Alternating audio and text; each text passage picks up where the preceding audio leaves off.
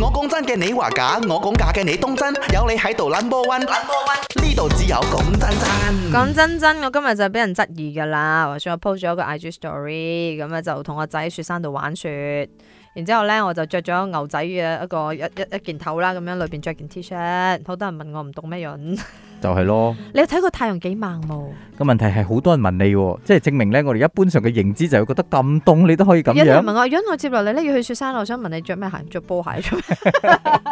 你哋唔好 base on 阿潤嘅嗰個 佢嘅身體結構啊去衡量啊，唔啱噶。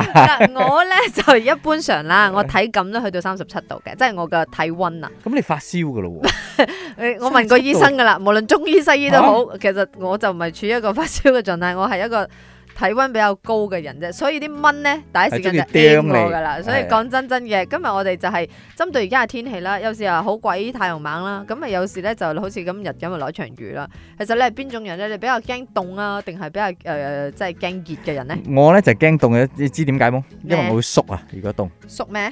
毛孔。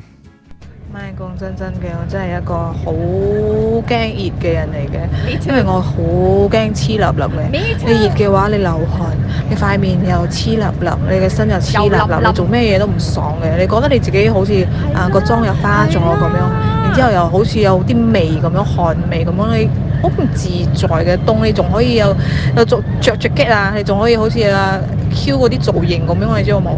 但係熱真係唔唔得。你你明白嗰種麻煩冇唔？係唔係，所謂嗰種凍咧，你覺得嗰啲咧，如果你想去玩啊，一個禮拜、兩個禮拜你可以接受啊。長年一年四季都係有三季係凍嘅，你點做啲頂都啊係凍你四個鐘啦，你又着三件衫，咪就係你凍我驚忍咗凍過咯。去咪得咯。我點樣忍啊？如果忍三季喎，一年三季都要忍凍喎，咪真係黐立立好扎實，因為人會臭嘅，面會臭嘅，你知唔知？嗰啲所叫瀟灑。以講真真，我係最最驚熱嘅啦。阿明就係好汗驚底嘅凍，兩年抱兩係一個奇嗱，蹟你嚟唔嘅。好講寒底，我係驚凍啫。放工冇煩惱，one two one two go，咪啱 channel。